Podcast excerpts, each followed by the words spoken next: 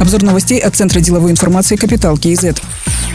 Евразийский банк развития опубликовал макроэкономический прогноз на два года. Аналитики банка отмечают, что надежды на устойчивый постпандемийный рост мировой экономики практически обнулены. Цены на энергоносители, продовольствие и удобрения достигли многолетних максимумов, что только усугубило проблему инфляции. По итогам текущего года рост ВВП Армении прогнозируется на уровне 1%, Казахстана 2,5%, Кыргызстана 1%, Таджикистана 4,2%. Спад экономической активности в 2022 году вероятно сменится ростом в России и Беларуси в 2024 году В других государствах-участниках Евразийского банка развития уже в 2023 году ожидается ускорение темпов роста. Согласно базовому прогнозу, экономика Казахстана увеличится в следующем году на 4,8%. Этому будут способствовать рост потребительской и инвестиционной активности и реализация государственных программ по повышению доходов населения и развития бизнеса, считают аналитики банка.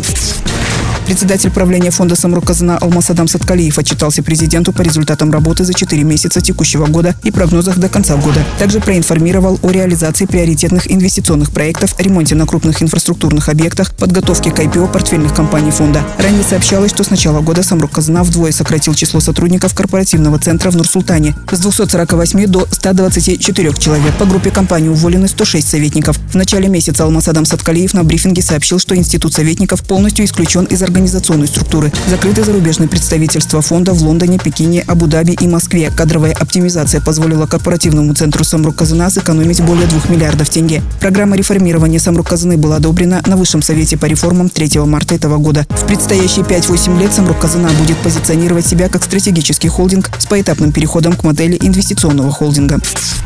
Казагрофинанс направит на выплату дивидендов 12 миллиардов 100 миллионов тенге. Такое решение принял единственный акционер компании Национальный управляющий холдинг «Байтерек». Чистый доход Казагрофинанса за 2021 год составил более 17 миллиардов 301 миллиона тенге. Из них более 12 миллиардов направят на дивиденды, более 5 миллиардов не будут распределять и оставят в распоряжении компании. Казагрофинанс создан в декабре 1999 года для содействия в решении одной из главных проблем в сельском хозяйстве – обновления технического парка. Компания является дочкой холдинга «Байтерек». Единственным акционером Акционером Байтерека является правительство. Бывшему министру обороны Казахстана Мурату Бектанову продлили арест до 20 июня. Информацию об этом подтвердили в пресс-службе Алматинского городского суда. Ранее сообщалось, что экс-министру обороны Мурату Бектенову грозит до 15 лет лишения свободы. 19 февраля Генеральной прокуратурой начато досудебное расследование в отношении бывшего министра обороны по факту бездействия по службе. 20 февраля он был задержан. Президент Касымжамар Токаев ранее заявлял, что во время январских событий вооруженные силы из-за крайне неуверенного и безинициативного руководства не смогли с достоинством выполнить возложенные на них задачи министр Бектенов не проявил командирских качеств.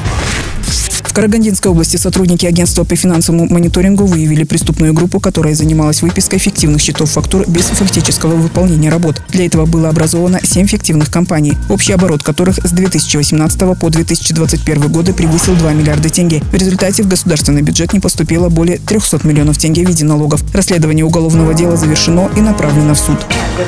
Другие новости об экономике, финансах и бизнес-истории казахстанцев читайте на Капитал Киезет.